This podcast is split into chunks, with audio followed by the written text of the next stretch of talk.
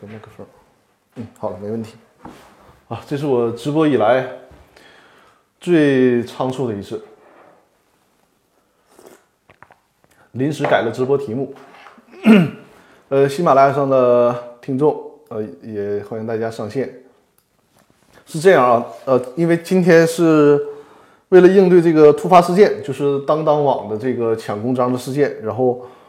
我赶快做了一个微信公众平台，大家可以关注我的微信公众号，呃，扫描这个图片上的二维码关注我的微信公众号。我的最新一篇文章呢，就是这个有关当当网股权争夺的这个问题的截图，就是大家先看一下背景资料，关注微信公众平台，先看一下背景资料。我今天的直播呢，因为是临时更改的。直播主题，所以说呢，我主要是围绕着这个当当网的第二大股东李国庆今天发的这个告当当网全体员工书，给大家分析分析这里面存在着哪些法律问题，跟大家详细的聊一聊。哎呀，我今天是白天一天，因为家里在装修嘛，就去看瓷砖，然后六点多钟回到了办公室。本来准备今天晚上预定的题目直播，就是股东要不要提前履行出资义务，结果就是看到了，呃，很多人艾特我，就是当当网出了这个事儿，也希望我能讲解一下。那么啊，就很着急的赶快做微信公众平台改题目，啊，非常的慌乱，我衣服也没换啊，现在我看这这头发也也比较比较蓬乱，是吧？呃，跟大家就是讲讲现在呃这件事儿。我们八点，我们再稍等一会儿，然后八点的时候呢，我们准时开播啊。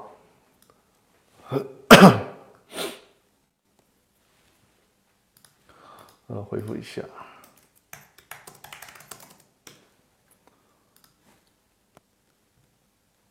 不耽误你事。哎，于律师，你到你到上海了吗？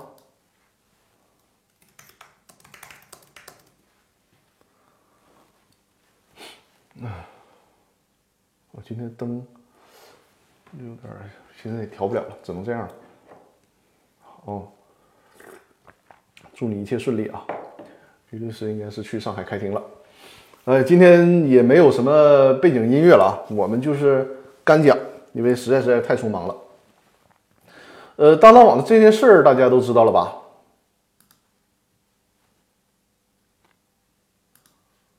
就是我也大概给给大家讲一下这个背景啊。稍等一下，我还做了一个思维导图，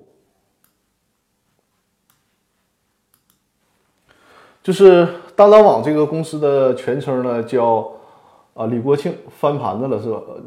对对，李国庆翻盘了。呃，它的全名呢叫北京当当科文电子商务有限公司。呃，这个李国庆呢和这这个名念的非鱼鱼，哎呀妈呀！鱼鱼在我们东北话里边，嗯，大家知道是什么意思吗？这个和鱼鱼呢，呃，是夫妻关系。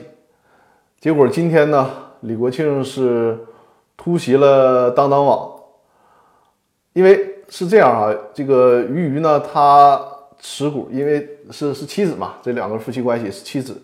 鱼鱼呢，他持股是百分之六十四点二，呃，同时呢，担任当当网的法定代表人、经理和执行董事。李国庆呢是持股百分之二十七点五一，但是不担任高管职务。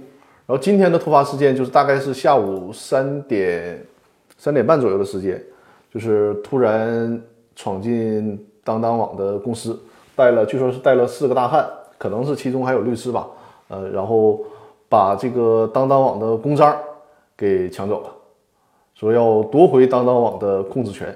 那我们今天就。针对这个事儿聊一下，而且他在今天呢还发了一份叫告当当网全体股东书，呃，告当当网全体员工书。我们今天就聊一聊这个事儿啊。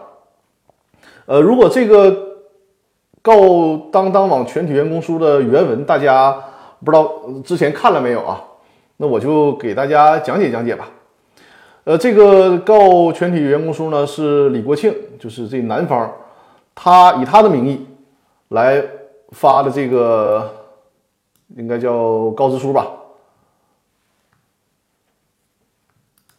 呃，这个告知书的大概意思呢，就是说这个于于女士啊，呃，怎么讲呢？就是一直采取打压的手段排挤李国庆，因为显然这两这一对夫妻的夫妻感情现在是出现了问题了。呃，对了，那个孙丽啊，你看一下我声音应该是都没有问题对吧？声音没有问题吧？还有喜马拉雅平台上的听众。呃，如果声音没有问题的话，就可以告诉我一下。我们的直播呢是同时在易直播、易直播 APP 里面是视频直播，喜马拉雅 FM 里面呢是音频直播。然后我们这次的直播呢是都支持回放的。大家就在我讨论过程当中呢，大家有什么问题可以随时的提出来。呃，我我的助理孙律师呢会把大家的问题截屏给我，然后我在。讲解的空余时间会跟大家互动，来回答大家的问题。呃，我还是先说一下这件事儿的一个大致的背景啊。大致的背景就是这个两口子嘛，李国庆男方，于于是女方。可能是因为，因为我还没有来得及去看他俩这个背后八卦的故事，但好像就是说，从一九年的时候开始开始，这个夫妻的感情出现了问题。那么，呃，从李国庆的角度，他发了告当当全体员工书，里面介绍的就是说，这个于女士呢，利用多种手段来打压和排挤李国庆，啊，把他赶出了公司，同时呢，给公司和其他股东造成了严重的损害。我们就大致的，因为他的这个告全体员工书一共分了七条，啊，叫七条罪状嘛，对吧？我们来分析分析啊，就是包括李国庆的他这个做法，呃，跑到当当网把公章抢走。一个是合不合法，另外一个就是他采取这个招有没有效，这个是我们其实更关心的问题，对吧？呃，他所说的于女士呢，第一个大的问题，他说就是无视李国庆先生作为当当网创始人这一事实，先后逼迫李国庆先生呢退出对本公司的管理权。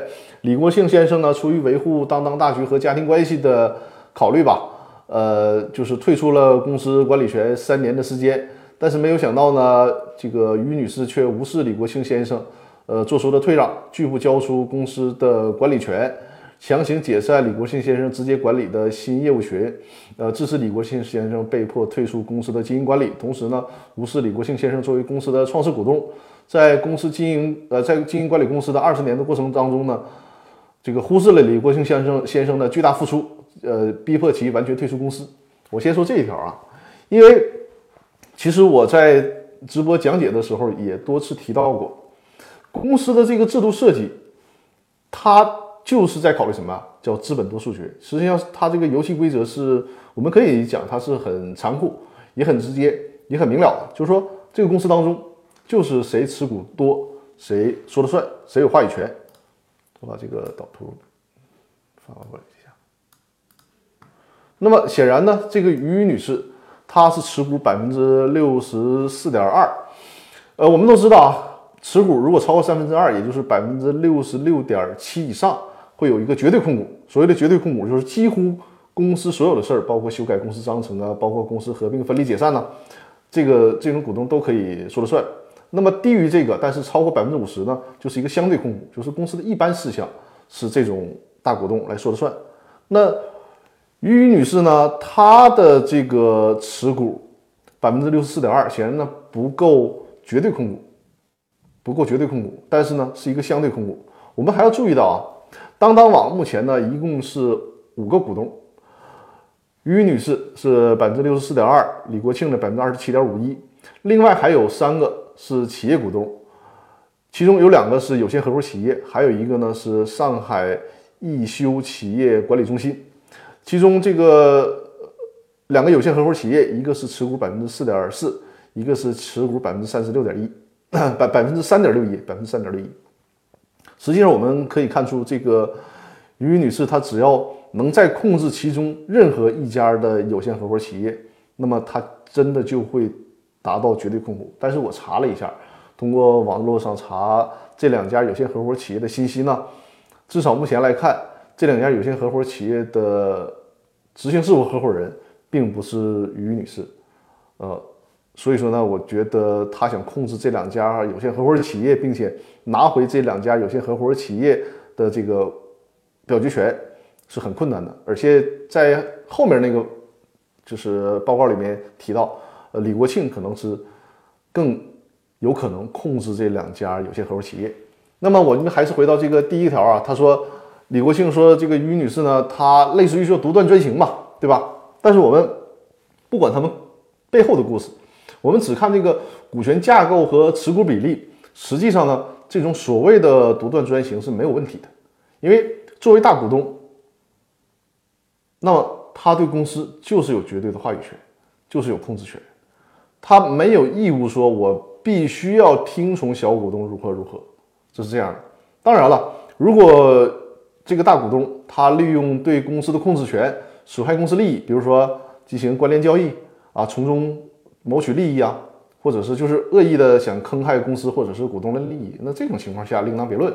这种情况下也是有维权途径的，就是你通过诉讼的方式，呃，要求这个侵害公司利益的大股东进行赔偿就可以了。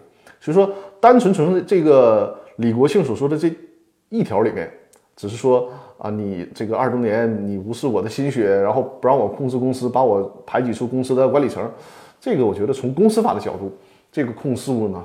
嗯，没法成立。第二条，第二条，他说是这个于女士管理公司期间呢，长期的独自呃独自把持公司，无视本公司股东的利益，一手遮天，拒绝公司股东关于依法成立董事会的合理合法要求。因为刚才我提到了哈，这个当当网的管理层架构，它没有董事会，只有什么？而他们不但没有董事会，也没有。监事会就是一名执行董事和一名监事，那整个这个法定代表人、经理和执行董事都是于他一个人担任，也就是说，他基本上控制了股东会，而且呢，也控制了公司的高管这个职务，他都是兼任这些职务。那李国庆他说，呃，其他的股东可能要求成立股东会啊，然后呢？拒绝，那从这个角度啊，公司法这个角度也没啥问题，因为人家是大股东嘛，就是控制是是可以的。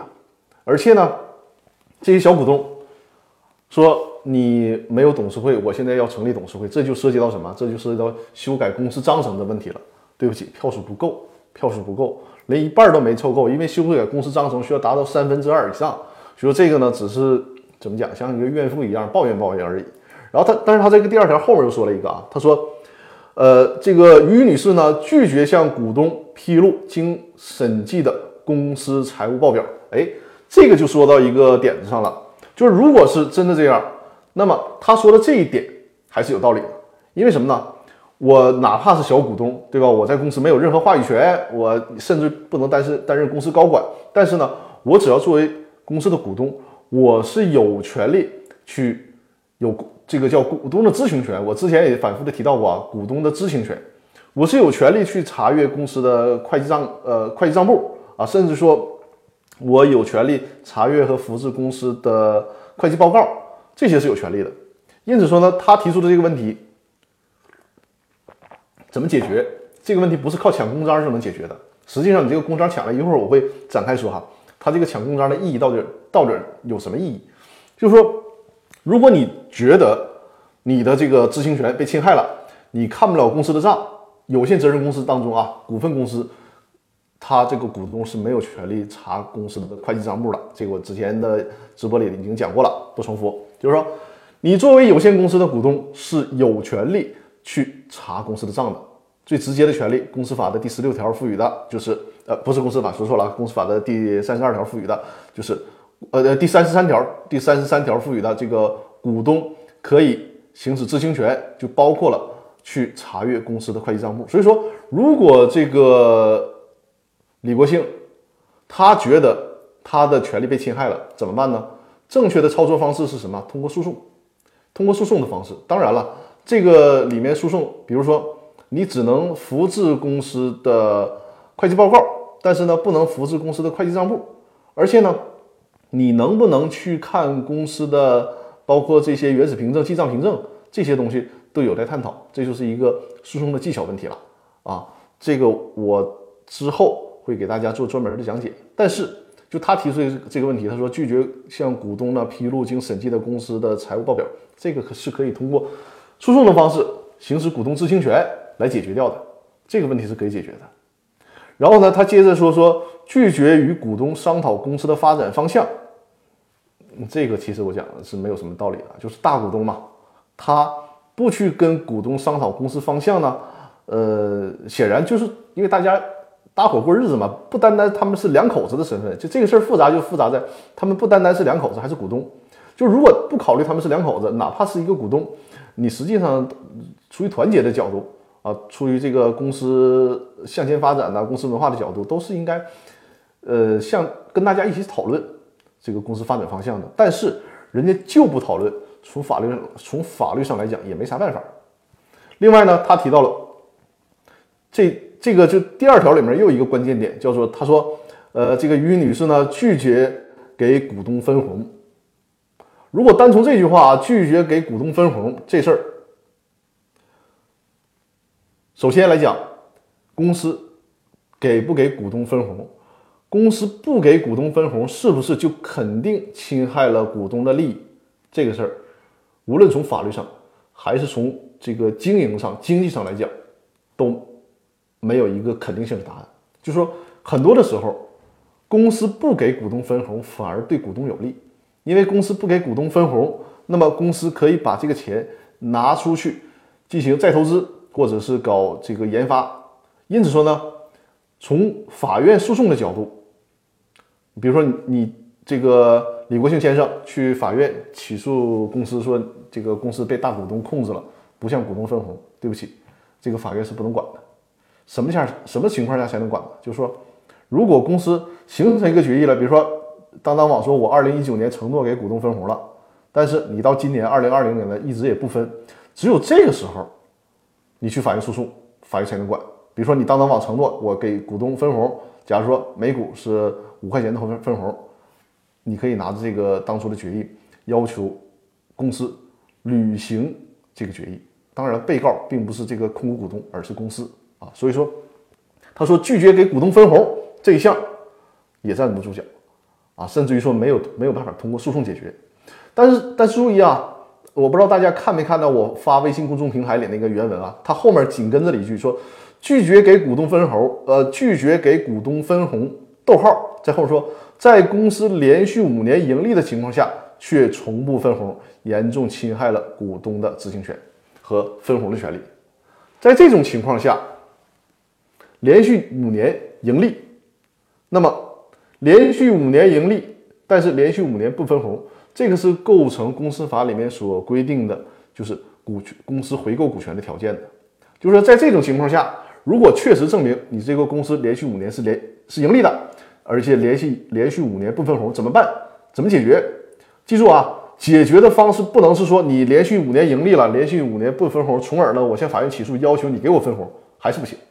法院不能受理这种，就是说他不能去干预你，去判强令公司给你分红，怎么办呢？你可以提出要求公司回购你股份，就说我这个股东，你成天欺负我，我不跟你玩了，怎么办？我要求你公司把我的股权。买回去，当然了，至于什么价格买，这里面就又有很大的问题了。比如说是以公司现在的这个净资产来购买，还是怎么样？所以说在这一点上，如果是于女士她，呃，就说身边有一个非常非常精通公司法业务的人，她甚至可以利用这个契机，好啊，那我要求你行使股这个股权回购的权利，我把这个回购价格，因为通常啊，尤其像当当网这种公司。它的这个这个怎么讲？净利润未必有多高，但是它的市场前景，这个股权的潜在价值是非常大的。呃，孙律师，你记得帮我截屏大家的留言啊，然后我一会儿会统一回复他。天使的微笑说，看当当网回应是没分红，但是说电商行业都没分红。对呀，呃，我别说当当网了，亚马逊这种公司，全世界都很看好亚马逊，但是亚马逊。可能不单没分红吧，可能是连盈利都做不到。但是亚马逊那个老板每年给股东写封信，大家都已经就已经高潮了对吧？就它就价值就在这儿，就是未来的前景。当当网它很类似，所以说如果在这种情况下，如果俞渝选择说我同意你这个李国庆，你不说连续五年盈利，连续五年不分红吗？你可以按照公司法的要求，要求我公司回购股权。那这个时候往往因为，尤其是这个回购股权的问题，如果想通过法院来解决的话，法院多数的做法是采取就是公司净资产。那实际上这么回购的话，这个李国庆就赔了，因为他体现不出。未来这个公司的价值，所以说他说连续五年不盈利，连续五年不分红。我们说从李国庆的角度，他想解决这个问题很难。他要敢说，我按照公司法是公司法是有规定，就是连续五年盈利，连连续五年不分红，我要求公呃公司回购股权。如果算经济账，它肯定不合适。还有呢，从这个俞渝的角度想想破解这个事儿怎么办呢？就是我连续五年盈利了。我在第五年的时候，我象征性的分一点红，每个股东，我总共就给你分十块钱，也叫分红。一旦这种情况形成了，那么这个回购的条件就不再成立了。你想要回购，还得再等五年，就以此类推。就这条法律呢是在制定上，你也可以说是一种漏洞吧。反正就是很好破解。连续五年盈利，那我在第五年的时候，象征性的哪怕分一块钱，你这条你都没有权利。再让公司去回购，就是这个是他提出的问题。再有呢，他在这个项里面提出说，呃，公司私有化，六十多位员工实际出资成为呃股东，四年后于女士不承认公司员工实际出资，这个就是应该是指那个持股平台，因为我怀疑是这些员工是通过公司的持股平台来进行持股的。如果这个里面有任何问题，就说，呃，不承认员工出资的事实，那这个是可以通过诉讼进行解决的。就是比如我说，我作为员工，呃，我曾经出了什么，呃，出了多少资，但如果是他是通过持股平台，那么可能呢，这些员工顶多顶多是能在这个持股平台，就是有限合伙企业里面获得一些有限合伙企业的份额，而不能持，不能直接持有当当网这个公司的股权。呃，第三条呢，就是什么盲目裁员呐，这些就跟公司法没有关系的，我们就一带而过了。还有第四点说，这个于女士呢，管理公司期间，公司既有业务也受到严重影响，如何如何？呃，第五条，第五条是涉及到夫妻关系的问题了。其实这个哈，呃，如果这个事儿深挖下去，我就是有可能和姚律师做一次联播，因为昨昨哎，对了，我跟忘记忘了跟大家提了哈。昨天姚律师呢和我们所的专门做交通肇事的房律师呢就在我这里啊进行的联播，效果非常非常好啊。今今天我就是形单影只就一个人了，老哥一个，靠我自己哈撑起整个直播。那么呃，如果这个姚律师来了哈，欢迎欢迎啊。如呃，如果这个事儿深挖下去，我可能有必要和姚律师也做一次联播，就他从因为姚律师是婚姻家事律师嘛。他从婚姻家事的角度啊，解读一下于女士呢和李国庆之间的这个婚姻纠葛问题。然后呢，我从公司法的角度，就是解解决他们之间的这个股权争夺的问题。他的这个第五点说，就是说，在这个夫妻关系存续期间呢，于女士利用当当网官方媒体什么攻击李国庆先生啊，并公开抹黑李国庆先生及家人。此后呢，以感情未破裂为由，还拒绝离婚。为啥拒绝离婚？如果我们现在单看俞渝的股权，他肯定是一个大股东，对吧？百分之六十四点二。但是大家一定要不要忘了啊，李国庆是百分之二十七点五一，他俩他两个人加起来是百分之九十多。如果真离婚了，实际上是什么呢？就说这百分之九十多平分，那就会导致什么？就会导致无论是雨还是李国庆都不再是公司的控股股东。所以说，我不知道这个感情是不是真的没有破裂啊？我不知道这个感情是是不是真的没有破裂。但是呢，如果是离婚了，这个股权可就破裂了。那于女士她的损失是是从现在这个盘面来看啊，从现在自己手里的牌来看，一旦离婚，于女士损失是很大的，因为她占的股权多。那他将离婚了，他将失去对当当网的控制权。这就是他的第六条里面提到的了，就是说逼迫李国庆先生放弃其当当网的部分股权及合法权益等等啊。然后说，于女士呢种种作为早已经完全丧失道德底线，不仅构成对李国庆先生的侮辱诽谤，严重违法，甚至是涉嫌犯罪，更给公司造成了极大影响。这是第五条提到了离婚的问题。那第六条呢？第六条里面就是说，在新冠疫情期间怎么怎么样，就是强迫公司返岗，然后导致很多公司感染，这个我们就也不去多说了。呃，第七条呢是说复中复工复产的情况下，怎么就是呃这个这个强制员工什么延长假期啊，这些我们也都不说了啊。然后那个李国庆先生，他在这个第六条第六条的下面，也就是他所发的这个呃叫公告啊，发的这个告知书的第二页最后一段，他说李国庆呃李国庆先生原本希望通过司法诉讼的方式，妥善解决与于女士在本公司。各方面的纠纷，但面对公司的严重不利局面以及大量员工将被开除的现状，痛下决心，重新，呃，接掌当当网，重拾当当网创建之始创建之始的理想与初心，依法维护股东权利。所以说呢，呃，也要采取这些行动吧。但是我跟刚才跟大家分析，大家就会能明白啊，就是说这这个说的是很漂亮，是吧？但是他说，本来是希望通过诉讼的方式，但我跟我刚才跟大家分析了，就是他肯定也也会请律师嘛，对不对？就是通过这个分析，现在李国庆诉讼，除了离婚诉讼是对他很有利的以外，其他的诉讼，再有就是那个股东知情权，他会获得胜诉，其他的诉讼其实意义都都都不大，因为能诉讼的点，首先人家是控股股东。你说你个你这个控股股东，你不应该控制公司，你这个诉讼肯定是成立不了，对吧？这是最大的一个点，通过诉讼是解决不了的。再有一个点呢，就是说你这个五年不盈利应该分红的问题，刚才我也分析了，是可以诉讼，法律赋予他这个诉讼权利，但真打起官司来，他未必划算，就这个经济上算起来，他未必划算。那人家当当网说了，行，那我回购你股权，按现有的这个账面价值回购，那他我我认为啊，如果他。是一个正常的思维的话，他绝对不会接受的。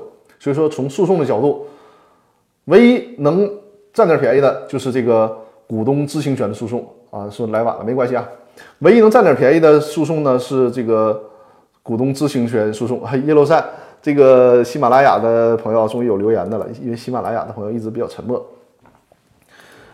那因此说，他为什么最后这个采取了一个昏招，就是抢公章啊？因为分析来分析去，打官司他占不了便宜，只有一个啥能占便宜的，就是这个离婚诉讼。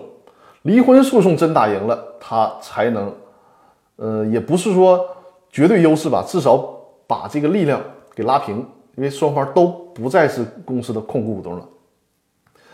第三页，很多这个精彩的内容在第三页啊。第三页开始呢，他说，因为他他在这个告知书里面，他自己也居然分析了这个整个的形势。你看啊，他说第三页的第一段，他说在本公司的股权结构中，李国庆先生与于这个这个实在太别扭了。李国庆先生与于于女士，李国庆先生与于于女士，哎呀妈，像绕口令一样。婚姻关系存续期间，合计持股百分之九十一点七一。刚才我给大家也算过这个账了啊，确实是这样，合计持股是百分之九十七点一。因为夫妻关系存续期间嘛，实际上是属于他们共同财产，只不过在公司法表决的层面，公司法里面不会说你夫妻共同财产你就共同行使表决权，不是这样的。人家这个股权还登记在于女士的名下，人家就可以以自己的名义单独行使表决权。那个共同财产，它只是指的是财产权利，所以说他这里面也分析了说。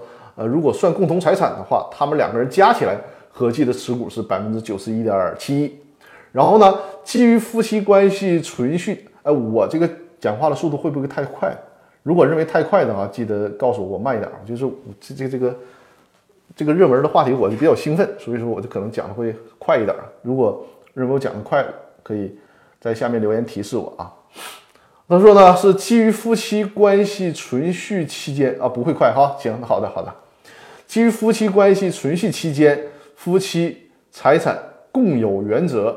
李国庆先生目前实际持股是四十五点八五五。你看他自己算了，就是你现在这个鱼鱼呢是百持股百分之六十七点多，呃，六十四点多。我持股，我这个李国庆的男方持股百分之二十二十点多。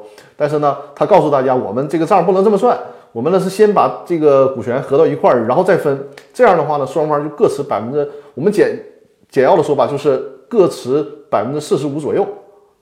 分开说，就是各持百分之四十五，四十五左右。同时，他还提到了说，刚才因为我们开篇说了嘛，现在当当网一共五个股东。除了他夫妻两个，还有两个有限合伙企业和另外一个叫这叫什么什么什么厂？我看一下啊，啊叫上海宜修企业管理中心。那个这可以忽略不计了，因为这个宜修企业管理中心只持股百分之零点二八，可以忽略不计了。李国庆说呢，对于公司的其他股东，就是指这两家合伙企业，因为这两家合伙企业一个是百分之四点四，一个是百分之三点六。加起来也能有百分之将近百分之八的股权啊，百分之八的股权。他说呢，这两家合伙企业都是支持李国庆先生的。呃，天使说，当当网从美国完成私有化以后，俞渝持有了百分之五十二点二三，李国庆持有百分之二十二点三八，万人的孩子持有是就是是什么意思？我们就先看，我们先不去分析那个啊，两个人的孩子是吧？那。因为这个可能是背后的故事了，但是呢，至少人家现在的股权登记在俞渝的名下，嗯，那你这个就没有办法了。所以说呢，但但是这个李国庆说这两家有限合伙企业支持他，也就是说呢，他有信心把这两家合伙企业大概是百分之八的股权拿到手。那么他说我这百分之四十五加百分之八，这么算下来，我就持股百分之五十三点八七了。这是李国庆算的账。所以说呢。李国庆想取得这场当当网股权争夺战的关键，不在于公司法的股权诉讼，而在于离婚诉讼。就首先婚得离成了，这个股权才能分割。其次呢，就是因为原则上是夫妻各一半嘛，但是在这个离婚诉讼当中，呃，姚律师肯定是很专业了，就是说法院会可能会基于一些情形，他不一定判是肯定就是很准确的一人一半，可能是比如说有过错方。我们再八卦一点，再大胆的设想，比如说夫妻任何一方出轨了啊，或者有重大过错了，那可能会有一个惩罚性的规则，就是判这个无过错方呢多拿一些，有过错方少拿一些。如果假设说有这个情况出现，那这个故事可能又会反转了，对吧？所以说，我认为啊，这两口子的焦点其实这个很像当初的土豆网，就是为什么后来形成土豆条款非常非常像。土豆网当时融资上市的时候，也是因为夫妻闹离婚。结果导致没有上市成功，最后被优酷收收购了。这场这个世纪之战也很像那个当初。但是如果按照李国庆自己算的这个账啊，如果婚离成了啊，然后判了夫妻各一半，那么呢，每个人持股大约是百分之四十五点五。呃呃，然后呢，李国庆再拉上那两个有限合伙企业，那么他就可以翻盘，就成了公司的相对控股股东，就是按照他说的。至少他能拿到百分之五十三点八七，就将近百分之五十四的表决权。那么呢，公司就有一个相对控制权，就一般的事儿，他就能做主了。所以说，你看啊，关键点就是这个离婚诉讼。然后我们接着看下面啊，第二段就是第三页的第二段。我不知道大家手里面，如果你看到我的那个微信公众平台，就会看到这些文字啊。为了给大家节省时间，我就给大家念啊，就是第三页的第二段，他又说了，作为当当公司创始人及控股股东。李国庆先生已于二零二零年四月二十四日依法召开临时股东会，并作出决议，依法成立董事会，由李国庆、俞渝、啊潘月新等人吧，一共五个人担任董事。同时呢，通过新的公司章程，同日，公司依法召开了第一届董事会第一次会议，选举李国庆先生为董事长与总经理。大家觉得他这段有有问题没？李国庆说，他作为创始人，他在二零二零年的四月二十四号，也就是前天吧，说召开了临时股东会议，还依法成那个那个决定说这个，因为原来只有一个执行董事嘛，他说不再是执行董事了，而是成立董有五个有五个人成立的董事会，同时呢还修改了公司章程，然后呢还选举了李国庆自己啊担任了董事长和总经理，这个就很扯了，这就很扯了，大家。有没有发现，因为什么？我们说了，现在的李国庆才持有，从工商登记的角度，就是从这个合法的角度，他持有百分之二十二十五点七。呃，持股百分之十以上的股东呢，可以提议召开临时股东会啊，他就是提议召开临时股东会，这个事儿是可以实现的。但是呢，作为一个有百分之二十七点二十，就咱们后面的那个小数就不说了，就持股百分之二十七的股东，他想形成股东会决议，首先不可能，因为无论什么股东会决议，最起码得是持半数表决权以上的通过才行。那这点他不可能了。他后面又说了，呃，我还还修改了公司章程，这就更扯了。首先，他持股百分之二十七，对吧？我们给他算个账，就算按照他第一条里面说的，就是假设他离婚成功了，假设那两个有限合伙企业都支持他，他顶多顶多能拿到百分之五十三的股权。我们给他小数都给他算上，四舍五入，他顶多顶多能拿到百分之五十四的股权。这个时候想要修改公司章程，票数不够啊，票数不够啊。想要修改公司章程是三分之二以上表决权，也就是 至少百分比是百分之六十六点七以上啊。我们忽略小数，就是至少是百分之六十七以上。所以说他这个就我觉得我不知道是不是律师起草的，但我觉得这种东西就太业余了，让人太笑话了。而且这明显是一个不合法。他的这个股东所谓的股东会决议，可能就不是无效，就是压根儿没成立。就是这个这个完全完全是是太扯了，也就是说，从这件事儿我们就可以发现什么呢？即便是这个公司的呃，即便是他们两个人的离婚官司打完了，想要改变现状，就是想要改变目前公司这个现状都很难。我们我们我们现在哈还没有看到当当网的公司章程，但是我相信很快这个当当网的公司章程就会。公布出来，因为有限责任公司嘛，呃，只要是有一些合法的手续，就能在工商局调到这个呃当当网的公司章程。我们假设一种情况啊，如果这个公司章程上直接把鱼鱼他是法定代表人、执行董事这个事儿写进了公司章程，那么可能想改选鱼鱼这个执行董事都不可能。但是呢，如果当当网的公司章程没有写进去鱼鱼的名字，只是说，比如说公司章程上写这个，呃，公司的执行董事、法定代表人由股东会决议，由股东会选举产生。如果是这么写的啊，那么这种情况下，李国庆他有可能变成公司的执行董事，变成公司的经理，这有可能。所以说，就看这个公司章程怎么写了。因此说，我们制定公司章程的时候，这些条款都是。很有说道的，就是并不一定。有人问是那那你这个名字是写进去好还是不写进去好？你得怎么看？就是站在哪个股东的角度去看，或者说我们当时设立公司的时候有哪些预测、预判，防止出现哪些问题，就会有不同。所以说呢，现在就这两种情况，大家后续要关注，要关注他那个公司，要关注他们那个公司章程是怎么约定的。如果章程上直接把鱼鱼的名字写进去了，那么即便是李国庆离婚了。这个执行董事也换不了人啊。萌新说做股东，做股东出资协议里面可以吗？张律师，你这个股东，你就是指这个股东协议嘛？你也还是看那个股东协议是怎么写的啊？如果你个股东协议里面写的是，呃，这个执行董事是由股东啊股东会决议，你这个也有改选的可能。去工商变更章程需要公章吗？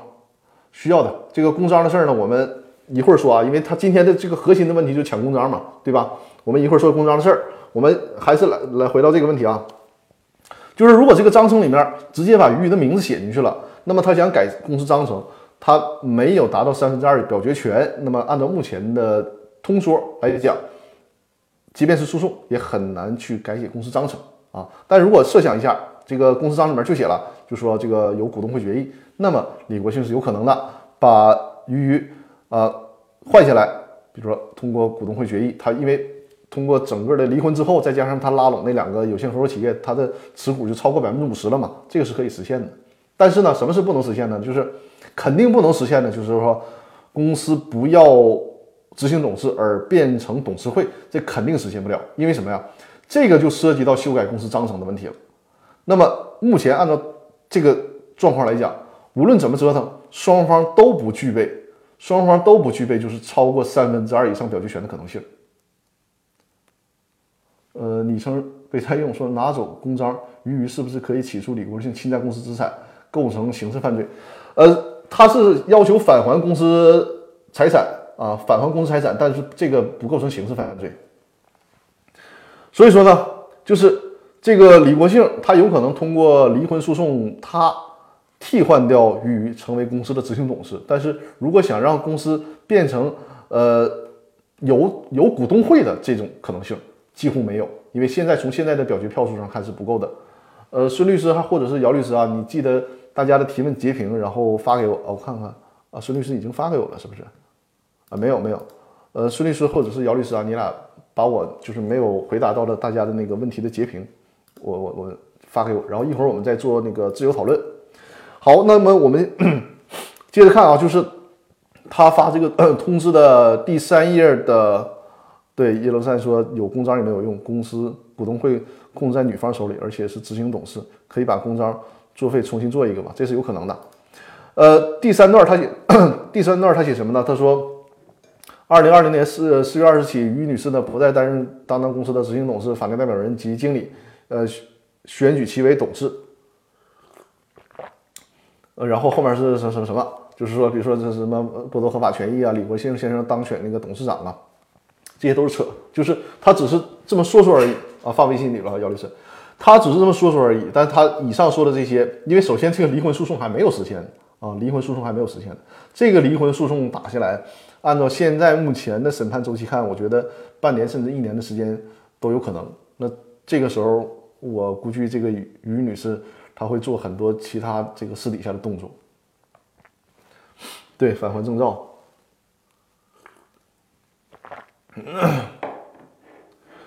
呃，所以说他这个公告里的说什么我更换了法定代表人呐，什么这个这个不再担任执行董事啊，然后我成为公司的董事长，这些都太扯了，实现不了。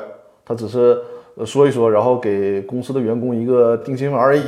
接下来啊，第三页的最后就是说同时宣布以下决定：什么第一条什么那个开除辞退的这些人事流程呢，全部终止。这个我们不去讨论。他第二条啊。他决定的第二条说，公司你以二零一九年，就是公司准备以二零一九年度的税后利润百分之三十进行股东分红，以缓解中小股东当前的压力。公司近期将依法做出相应的利润分配安排。这个太扯了，就是如果他离婚成功之后，他成功的拿回了百分之五十以上的这个控股权、表决权以后，这个是有可能的。但现在实现不了，因为毕竟这个股权还没有到他手里呢。啊，他这个问题想的太早了，因为公司分红的问题不需要一个绝对控股，就是一般表决，就是你超过半数以上表决这就可以了啊，这就可以了。所以说这个里面是涉及到分红的问题，目前他说的这个这个话还太早，实现不了。然后第三条就是公司什么保持不变呐，什么行业正常运行啊，我们就不去说了。这个是他所发出的告当当网全体员工书。呃，我们看啊，它后面还有两个公告，其中呢，一个公告里面提到了，其实就是很多问题是对刚才的重复了，就是说，虽然连续五年盈利，但是却从未向公司分配利润，这个公告我也提到了，这个没有什么这种提法，没有什么威慑效力，甚至说诉讼的方式也很难解决。再有，除非你就想让公司回购股权，但我觉得如果他聪明的话，不会这么做。还有呢，就是说。公司也是，呃，从利润中拿出百分之三十进行分红，这这个都是实现不了的，太扯了。这就是对他的这个分析。那么我们现在来，呃，说说这个抢公章的事儿啊。首先呢，抢公章的事儿，就是在实践当中和理论当中呢，都有一定的争议。什么争议呢？就是首先各个地区的工商行政管理部门的做法不一样。就是有些事儿，他是要求你那个必须得提供公司公章，但是公司公章这个事儿啊，首先它是可以挂失的，也可以宣布作废的，甚至于说他即便不去挂失，他也可以通过诉讼的方式去要回来。因为在这个公司诉讼的案由当中，有这个公司证照返还的诉讼案由，甚至于说，呃，包括这个于增平教授，就是最高法院的于增平教授，他也说过，嗯，除了证照返还这个案由以外呢，他还可以就是依据这个公司的财产返还的规定，因为他说他在很多理论界认为公章也属于这个财产的范畴。呃，王鑫律师说，当当有急事儿的话，再补刻一个公章可以吗？存在这种可能性，就是挂失这个公章，挂失公章之后再重新补办公章，这是有可能的。而且呢，他这个做法其实我认为是很很不明智的，它会导致什么呢？问题的复杂化，而且自己很多问题也纠缠不清。你比如说，在这个期间出现了一个公司对外担保，或者是其他对公司不利的问题，那么假设说本来这个事儿是女方干的。现在你把公章公章给抢过去了，人家女方完全这个鱼完全可以说，那就是你李国庆在持有公章期间，你干的损损害公司利益的这个事儿，大家明白这个意思吗？就是说，如果这个公章一直在鱼鱼手里面，你通过行使股东知情权，通过什么问题，你发现了公司出现任何问题，你是有机会去起诉鱼鱼的，因为鱼鱼它不仅仅是股东，还是公司高管，你公司高管如果对外损害公司利益。比如说，你给拿着公章给人提供担保，或者是对外签订什么借款合同啊，这些你都能去追责。但问题是，现在这个李国庆，你把公章拿过来了，这个公章如果在短期之内、长期之内，他可能还会鉴定，就是说这个是什么时间形成的。如果是短期之内，有的时候他是鉴定不出来的，那就存在一个问题：你这个事儿到底谁干的？你会说不清楚。呃，喜马拉雅上的并不聪明说这么说，老李基本上是乱整的。我觉得至少他的这个做法并不明智，就是他靠抢公章，然后说我我要夺回当当网的控制权，这事儿太难实现了，太难实现了。所以说，就是抢公章这个问题，首先这个公章它存在可能性，就是挂失重新补办公章这个可能性是有的。另外一个就是这个都是其次了。最主要的是会导致这个公司期间所产生的问题会纠缠不清。比如说是你这个呃李国庆你持章期间造成的这个问题，然后李国庆再再说这个是鱼持章造成的问题，你这个双方纠缠不清，会非常非常麻烦。所以说，我认为呃李国庆目前出的这一招所谓的抢公章，是不是一个很聪明的做法？我这个对。告当当全体员工书的分析哈，我是先给大家讲解这讲讲解到这儿，然后大家现在现场有什么问题，咱可以围绕这个事儿互动互动一下，或者说有其他的公司股权的问题也可以互动一下，因为我看我今天在那个微信的后台应该还有人提问，我先看一下，看一下，李国庆一直干。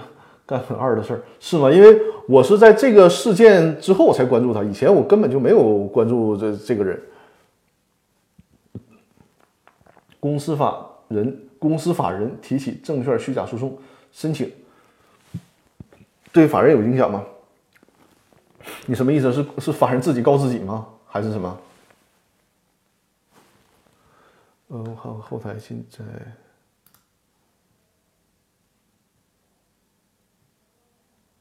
嗯，我刚呃，孙律师应该给我发截图了是吧？应该有我没看到的留言，看一下。做做股东出资协议里面可以约定吗？这刚才回答了。去公章去工商变更公章需要公章吗？他你肯定你不能去变更了，变更因为肯定是需要公章的。但是那个你是可以挂失公章的。而且啊，对，还有要说的就是，现在这个事儿已经闹得这么大了。呃，天使的当当网回应了，他们所谓的股东会，其他股东都没有收到通知。对呀，天使的微笑啊，他给我了提提供了一个线索，他说这个有报道说，就是刚才李呃李国庆哈所说的召开股东会，其他股东都没有收到通知，那就更糟糕了，那就更糟糕了，因为召开股东会就是公司章程里边可以约定一个时间，但是法律规定一个最短的时间，就是至少提前十五天。那如果他连这个都没有的话，你这这严重违反程序，他就压根是一个不成立的股东会决议，连无效都谈不上，他压根是一个不成立的这个股东会决议。呃，为了张律师的直播，特意下载了这个 app。对对对，感谢感谢关注啊！大家记得关注我，因为我每周日晚上的八点都进行直播。王鑫说，如果召集程序违法，私自召开股东会，超过了三十天才能通知其他股东。呃，你的这个问题，其实在公司法的司法解释四里面有解决。我我明白你的意思，就是说他偷偷摸摸召开了一个股东会，然后呢，过了六十天以后，呃，才让大家知道。因为公司法里面有规定嘛，就是如果你想撤销股东会的决议，你需要在决议作出之日起六十天以内。所以说有人想钻这个空子，但是他这个哈，按照公司法司法解释四，他压根是一个不成立的决议，所以说根本就不受这六十天的限制，就是他压根就当他没存在，你知道吧？所以他他这个问题，我觉得干的还准。而且你看他那个决议嘛，他不是说是前天才做做的决议嘛，现在这个全世界都知道了。呃，法人告证券虚假陈述责任纠纷对法人有效。你这样吧，叫温宁是吧？你把你这个问题啊，你更详细的留在我的那个微信公众平台里，然后你因为你这个太模糊了，你留在我的微信公众平台里。呃，如果有必要，我下期在直播的时候给你做解答。呃，喜马拉雅现在有人提问啊，说。这个呃并不聪明，说把执行董事写进章程可以这样操作吗？写进章程不能修改章程的时候，无法换执行董事吧？呃，张律师，你还在哪个平台直播？我是在那个易直播，就是一一二三四的一，直接的直播播放的播。易直播是音音频直播啊，不是视频直播，而且有回放，而且有回放。写进，因为我刚才提过了，就是说，在我们做公司章程的时候，有两种写进法。一种是我直接把这个人名，比如说这个，呃，张三，我直接写成他是法定代表人、执行董事，那这就涉及到一个问题，你要你想你想换法定代表人的时候，就需要修改公司章程。那么既然修改公司章程，就需要三分之二以上表决权通过。那你为了避呃避免这种情况发生呢，你在章程上只写这个，呃，法定代表人和执行董事的产生办法就可以了，就说法定代表人、执行董事由股东会决议。那这种情况下，通常股东会决议半数以上，你就可以换法定代表人了，就这个意思。好的，我去下一下。好的，你你下一下这个一直播就可以看到我的视频直播。呃，刚才啊，对，刚才我我这个打岔说忘了啊，就是说你现在这个事儿满城风雨，几乎这个全中国都知道了。你现在李国庆拿着这个公章，如果你对外去签合同，谁敢跟你签？因为什么呀？你拿着公司的公章，通常情况下，什么是情况是完备的？现在这个鱼他是法定代表人的，对吧？通常是有公章和法定代表人的签字。你现在你只拿着公章，然后现在全世界都知道了，你这个公章是抢来的。你说你要跟我签合同，我敢签吗？回头我真跟你签了，然后公司告我说的你是一个恶意，因为你明知道这个公章现在不受公司的合法控制，你却用这个公章跟人签合同，你这个合同有可能是无效的。对吧？因为你这个事儿已经全世界都知道了，不像说我普通的小公司，我不可能知道你这个公章是怎么来的。我认为你这个公章你给我呈现了，我就有理由相信你。现在是全世界都知道了，你这个时候我敢跟你签合同吗？那很显然就说你这是一个恶意。你明知道这个公司有纠纷，而且他不是通过合法途径拿到的公章，然后你这个时候你说我跟你签一个一千万、两个亿的合同，这个就太扯了。所以说这个对于律师说全乱套了。是的。呃，今天同事，今天同事还退书呢，会不会不给退钱了？这是不是发错了？呃，李国庆拒不返还公章该怎么处理？就是刚才我提到了嘛，一个是要求那个证照返还是一个，还有公司财产返还也是一个，另外一个就是干脆那个把这个公章作废，然后重新再办一个公章。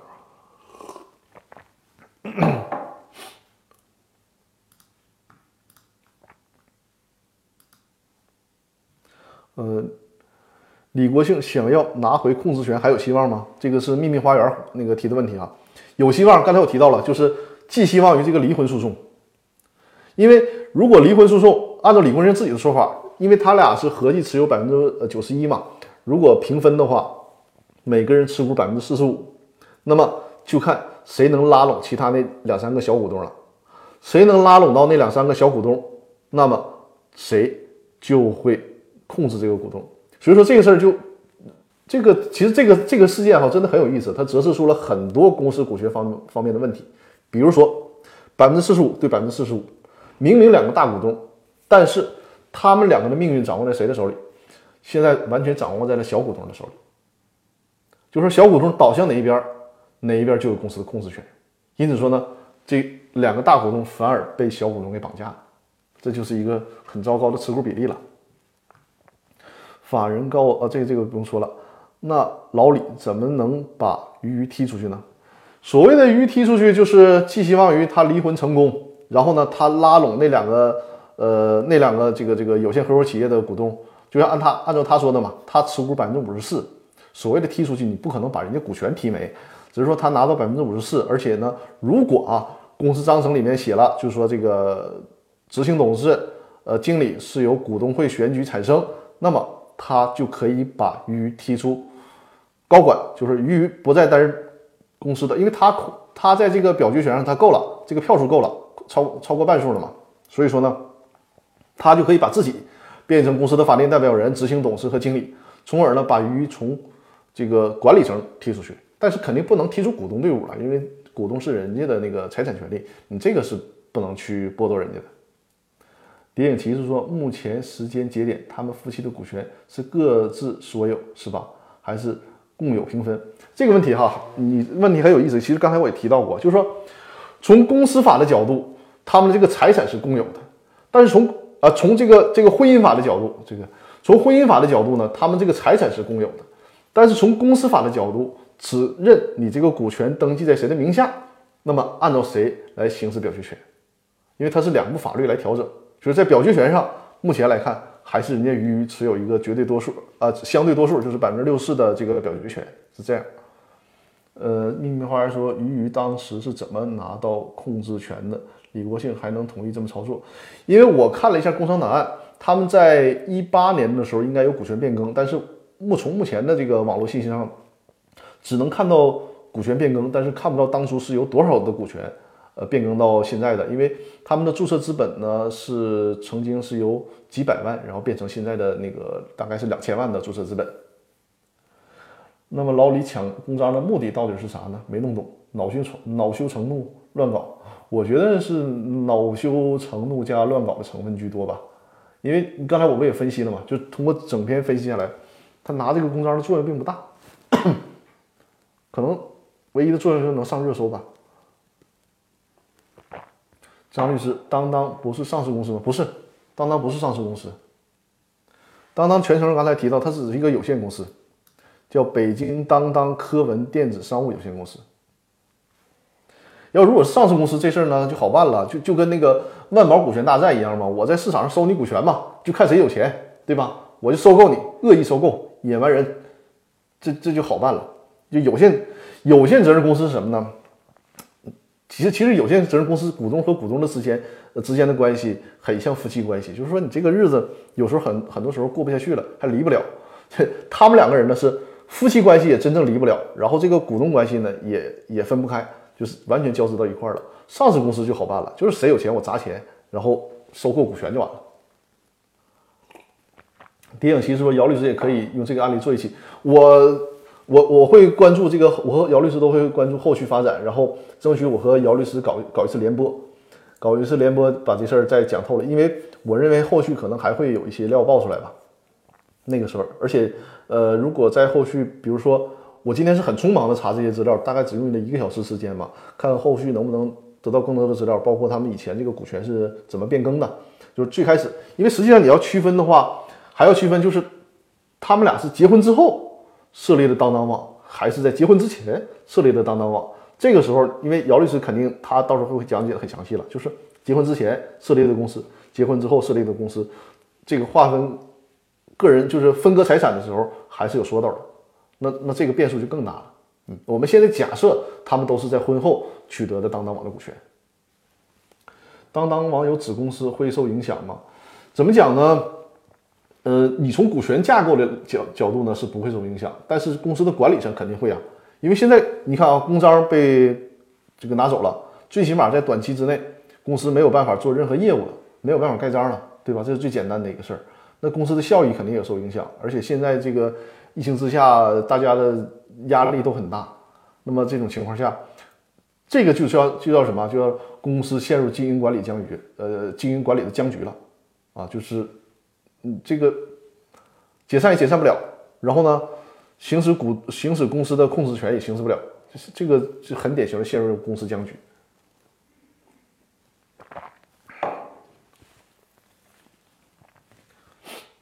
而且啊，如果是呃李国庆，因为是两个有限合伙企业嘛，如果他们俩分开之后啊，李国庆拉拢一个有限合伙企业，然后俞渝再拉拢一个有限合伙企业，那可能双方持股都不到百分之，不都不到百分之五十，那就彻底的公司陷入瘫痪了，就在经营管理上就陷入瘫痪了。我看一眼喜马拉雅上有没有听众啊？喜马拉雅上有听众留言啊，呃，对，好好的一个企业，因为股东不和搞成这个样子，真可惜。两个大股东加起来股权百分之九十二，说明公司没有融资，也没法做股权激励，对公司发展影响极大。呃，一路山，你说的非常对啊，因为从目前的股权架构上来看，我认为它的这个两个有限合伙企业，这两个有限合伙企业呢。因为他的股东嘛，两个有限合伙企业，一个是持股百分之四点四，一个是持股百分之三点六。这两个有限合伙企业应该就是李国庆所提到的那个员工的持股平台，嗯，应该就是这样。而且这两个有限合伙企业，从至少从我目前查到的资料看，呃，控制两个有限合伙企业的人都不是李国庆或者是俞渝，都是外人，包括是其中一个监事是做这个有限合伙企业的执行事务合伙人。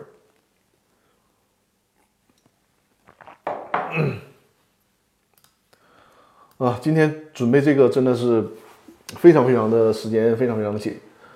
呃，秘密花园说，像这种于一人控制，于真做成了有损公司的事儿，谁举报或纠正呢？这个是可以的，有途径的。呃，两种途径啊，一种是股东代表诉讼，就是说，比如说这个于于他控制的公司，然后公司呢可能对外欠了五千万。那么欠款的人可能是俞渝的亲戚，那公司就不向人家要这个钱。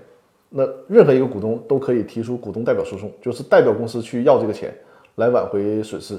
嗯，但如果是俞渝呢，他利用他的高管身份做了一些坑害公司的事儿，那么这些股东呢，甚至可以直接告这个于个人啊，你是损害公司利益，或者说你俞渝呢，你这边搞当当网，那边你又投资同行业，然后就是掏空公司的资产。你作为公司高管是要承担责任的。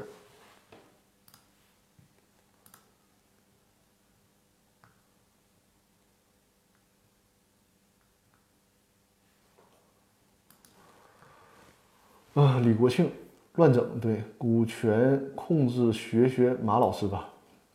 湖畔合伙人制度太牛了，对呀，马云的这招，因为我专门讲过万宝股权大战嘛。哦，对了，大家呃关注我的微信公众平台啊。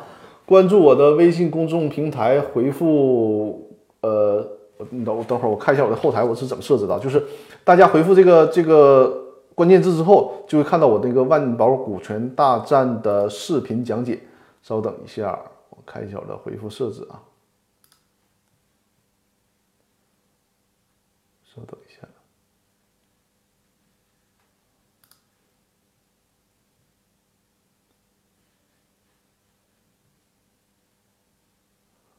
啊，回复“股权大战”，大家关注我的微信公众平台，然后在微信公众平台里呢，回复“股权大战”四个字，就会看到我之前所讲的阿里巴巴的那个视频，就是同步幻灯片和我这个真人讲解，还有万宝股权大战的视频，一共四四个视频啊，大家会就会看到那个讲解的非常详细，包括阿里巴巴这这个股权整个形成的过程，讲的是非常详细的。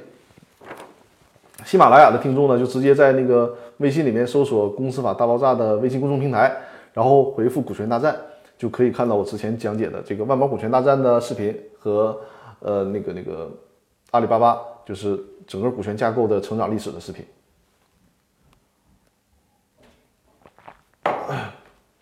大家围绕这个事儿还有什么问题要探讨？哦，我这也是说了一个小时的时间了哈。呃，感谢王小绿的关注，大家可以关注我的。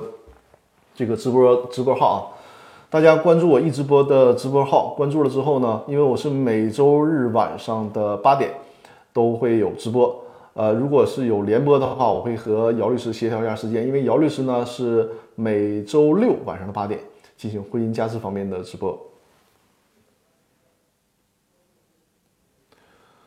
呃，王琴不是公司董监高，是不是提起损害公司利益纠纷有法律困难？呃，这个是的，这个是的，但是呢，可以提股东代表诉讼，因为股东代表诉讼里面呢，它里面强调了一个他人，就是说他人损害公司利益，那么其他股东可以要求呃提出股东代表诉讼。这个他人按照最高院的解释，就包括了股东，就是说甲股东损害了公司的利益，那么乙股东可以代表公司去起诉甲股东。就如果是这个鱼鱼他损害了公司的利益，那么作为李国庆，他可以代表公司去起诉鱼鱼，就是这个维权途径也是可以有的。哦，对，今天突破五百人了，确实是，确实是，可能今天这个话题也是大家比较感兴趣的。以后看来还是多讲讲大家这个时事热点的问题，因为大家会有比比较直观的感受。否则的话，只讲理论，可能是大家还觉得听起来还是有些吃力。把当当网的回复内容发到微信公众号了。哦，好，回头我看一下。你是指发到我的微信公众号了是吧？我看一下。嗯，留言管理，消息管理。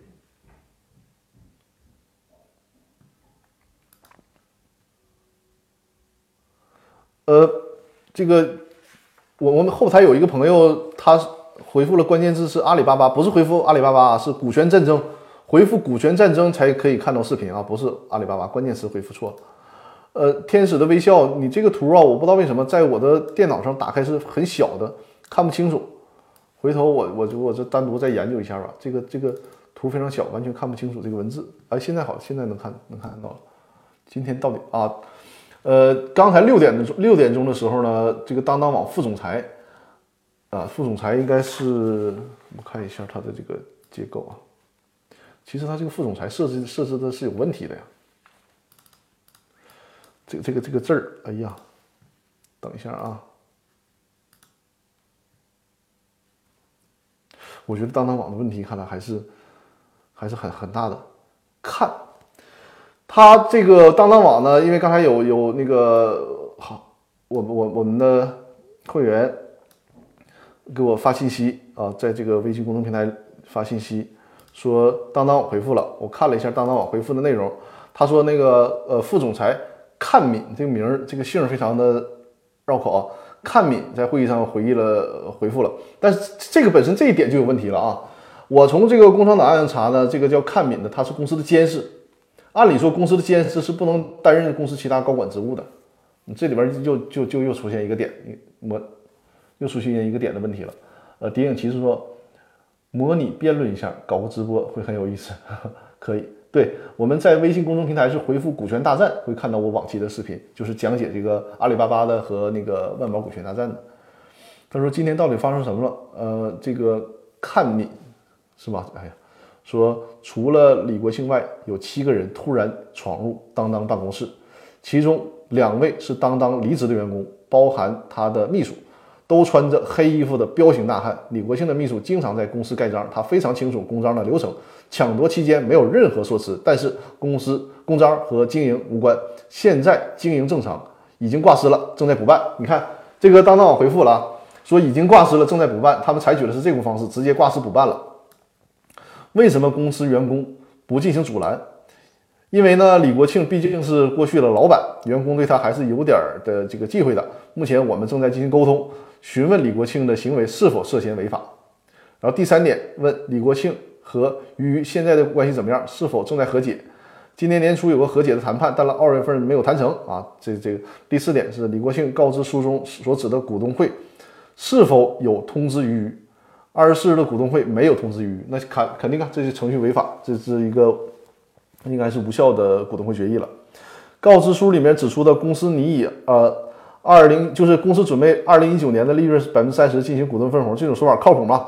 这个回答了，副总裁回答了说不可能的啊，国内电商行业都没有分红的先例，不希望分红削弱公司的现金流。其实这个说法是有道理的，就刚才我提到了嘛，公司分红未必对公司有利，未必对公司的股东有利。当当网在疫情期间有没有裁员呢？这这这我们就不用关心这个了。当前当当的股权分配是怎么样的？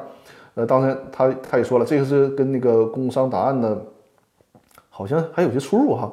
说于持有当当网股权百分之五十二点五十二点二三，我看一下，那和工商档案的说法还有出入。然后呢是呃，李国庆是百分之二十二点三八，二人的孩子啊，他们说二人的孩子持有百分之十八点六五，但是他也提到了由父母持有，就是说由父母代持。他说实际这个股权呃是百分之十八点六五，但是由父母代持，所以说才导致这个鱼鱼他是从工商注册的反应是持股百分之六十四左右。接下来如何举措？等公安机关的了解情况和处理决定，应该是已经报案了。说鱼鱼的状态怎么样？呃，鱼鱼总和往常一样，很平静。当当管理层都站在鱼鱼这边。哇，那看来鱼鱼对公司的这个控制还是很很很强的。最想对李国庆说的一句话，你知道是什么吗？就这个副总裁最想对李国庆说的一句话是：离当当，越远越好。这就是这个故事目前最新的进展。啊，呃，我今天直播了已经一个小时零十分钟了。呃，李国庆涉嫌什么罪？呃，我个人认为啊，他涉嫌犯罪的可能性应该很小。回头我也请教一下我们团队的呃王正硕律师，他是专门做刑事案件的，请教请教他，看看什么罪。但是从我目前我自己的判断，我认为他涉嫌犯罪的可能性很小。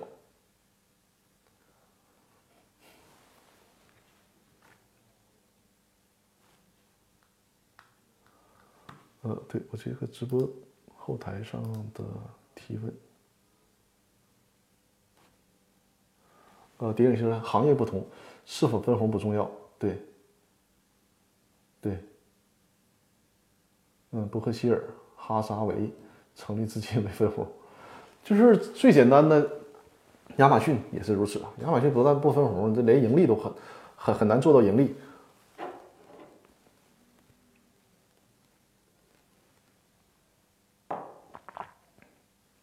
呃，微信公众平台之前有人提问啊。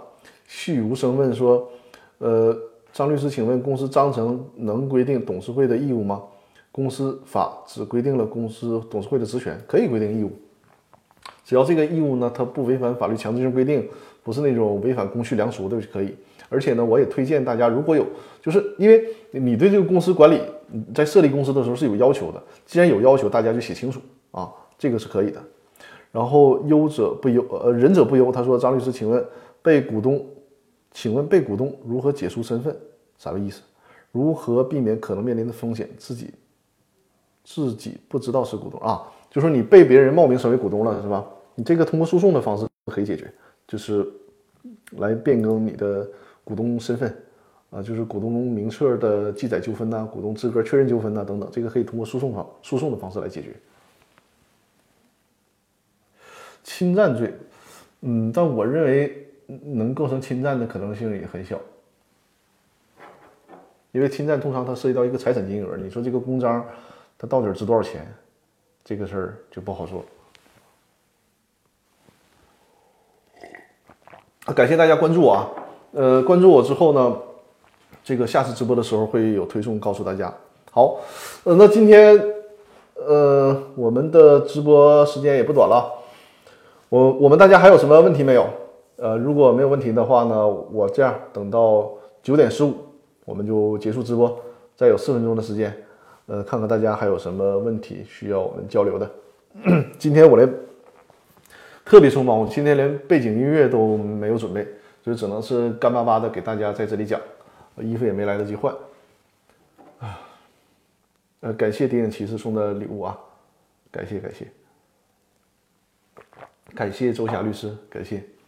哦，谢谢谢谢，哇，送了这么多礼物，感谢感谢，谢谢谢谢。嗯，还好今天嗓子还没太哑。啊，感谢萌新送的礼物。呃，我们还有什么问题需要提问？今天今天应该是我直播以来人数最多的一次吧，肯定是过五百人了，最高的时候应该肯定是过五百人了。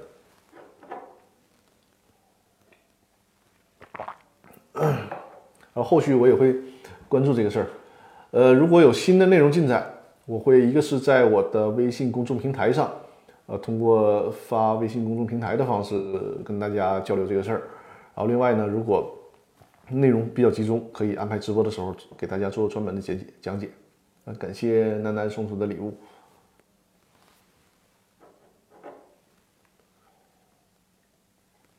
我发现这个没有背景音乐的时候，这一一不说话的场面就会比较尴尬，是吧？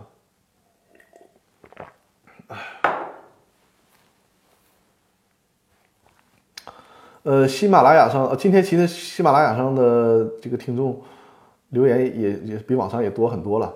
呃，耶路善是主力在支持我。哦，呃，有人提问，张律师你好，请教一下，对于未足额出资的股权转让。转让了很多手啊！你想问这个未出足额出资的风险是吧？其实这个，哎呀，这个事儿，呃，直播可以回看，我的直播是可以回放的啊，可以回放。无论是视频直播，就是这个在易直播里的视频直播和喜马拉雅 FM 的音频直播，都可以支持回听回看啊。一会儿直播结束了，这个视频直播就可以直接回看了。然后呃，提的问题是你可能想说未足额出资转让的股权，它的风险问题，确实是这样。呃，公司法司法解释三呢，它是规定了，就是你没足未足额出资，如果按照公司法司法解释三上的那个规定啊，当初这个出资没没有履行完毕，没有足额缴付，那后手买了可能会承担风险。但是那个司法解释三，因为它是在公司法修改之前所写的，所以在实践当中就造成了一些矛盾。现在很多的判例判决呈现出来是什么呢？就是说你之前。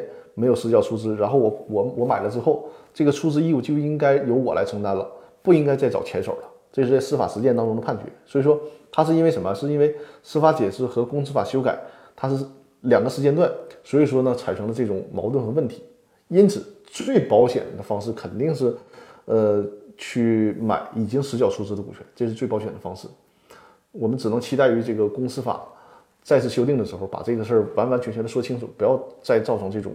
矛盾和没有解释清楚的问题了。呃，公司财产不足以清偿债务的时候，债权人可以找前几手承担责任吗？这是我刚才要回答你的问题，就是说，如果你拿着那个公司法司法解释三，你有依据啊，有公司法解释的依据，但实践判决当中，因为就这个事儿呢，我包括和很多的同行，包括我自己查阅资料，会发现司法解释的内容和实践当中的判决会很大的不一致。就是实践当中判决当中很多就是说你不能再找前手了，因为你已经买了这个股权了，那你买了这个股权呢，就应该由你自己来承担这个出资义务了啊。好了，那我们今天呢九点十五了，我们今天就结束直播，因为我看现在大家因为毕竟是讲讲专业嘛，不是唱歌跳舞，所以说大家听时间长了会疲惫，这个呃关注的人数也是在在减少，就是太长时间，就像上课一样，通常四十分钟一节课，大家就觉得就就不错了，我。严重拖堂会让大家觉得很难受的，呃，感谢还有人一直在给我点心哈，谢谢谢谢谢谢支持。那我们就就到这里啊，最后展示一下二维码，就是关注我的微信公众平台啊，包括看回看的时候也是关注我的微信公众呃公众号。有什么疑问呢？在这个微信公众号里面直直接留言，我会在下次直播的时候呢现场为大家解答。因为我平时解答呃电话咨询的收费是一千元一小时，所以说。你在这个直播的当中的解答啊，直接会会为你省钱，对吧？所以说有什么问题，大家在我的微信公众平台里面进行留言。小新律师，你要要露要露个脸吗？不要 不要。行，那个小新律师也过来看我了啊。那就这样，我们今天的直播呢就到这里了。然后也是啊，每周日晚上的呃不客气啊，每周日晚上的八点，在喜马拉雅 FM 和易直播的平台都进行直播。每周日晚上八点，然后姚律师呢？姚律师，你可以那个那个回复一下我的场控姚律师啊。姚律师呢是每周六晚上的八点，呃，给大家讲解那个婚姻家事的问题啊。好，我感觉我嗓子也有点哑了，那么我们今天就到这里了。呃，后续如果这件事情当当网这个股权争夺战有什么新的情况，我会在我的微信公众平台里及时跟大家沟通，甚至于说如果呃有需要讲解的，我可以在那个下次直播或者后续的直播当中跟大家进行讲解。好了。感谢大家的收听收看，感谢大家，谢谢。今天直播就到这里，我们下周日晚上八点直播见，拜拜。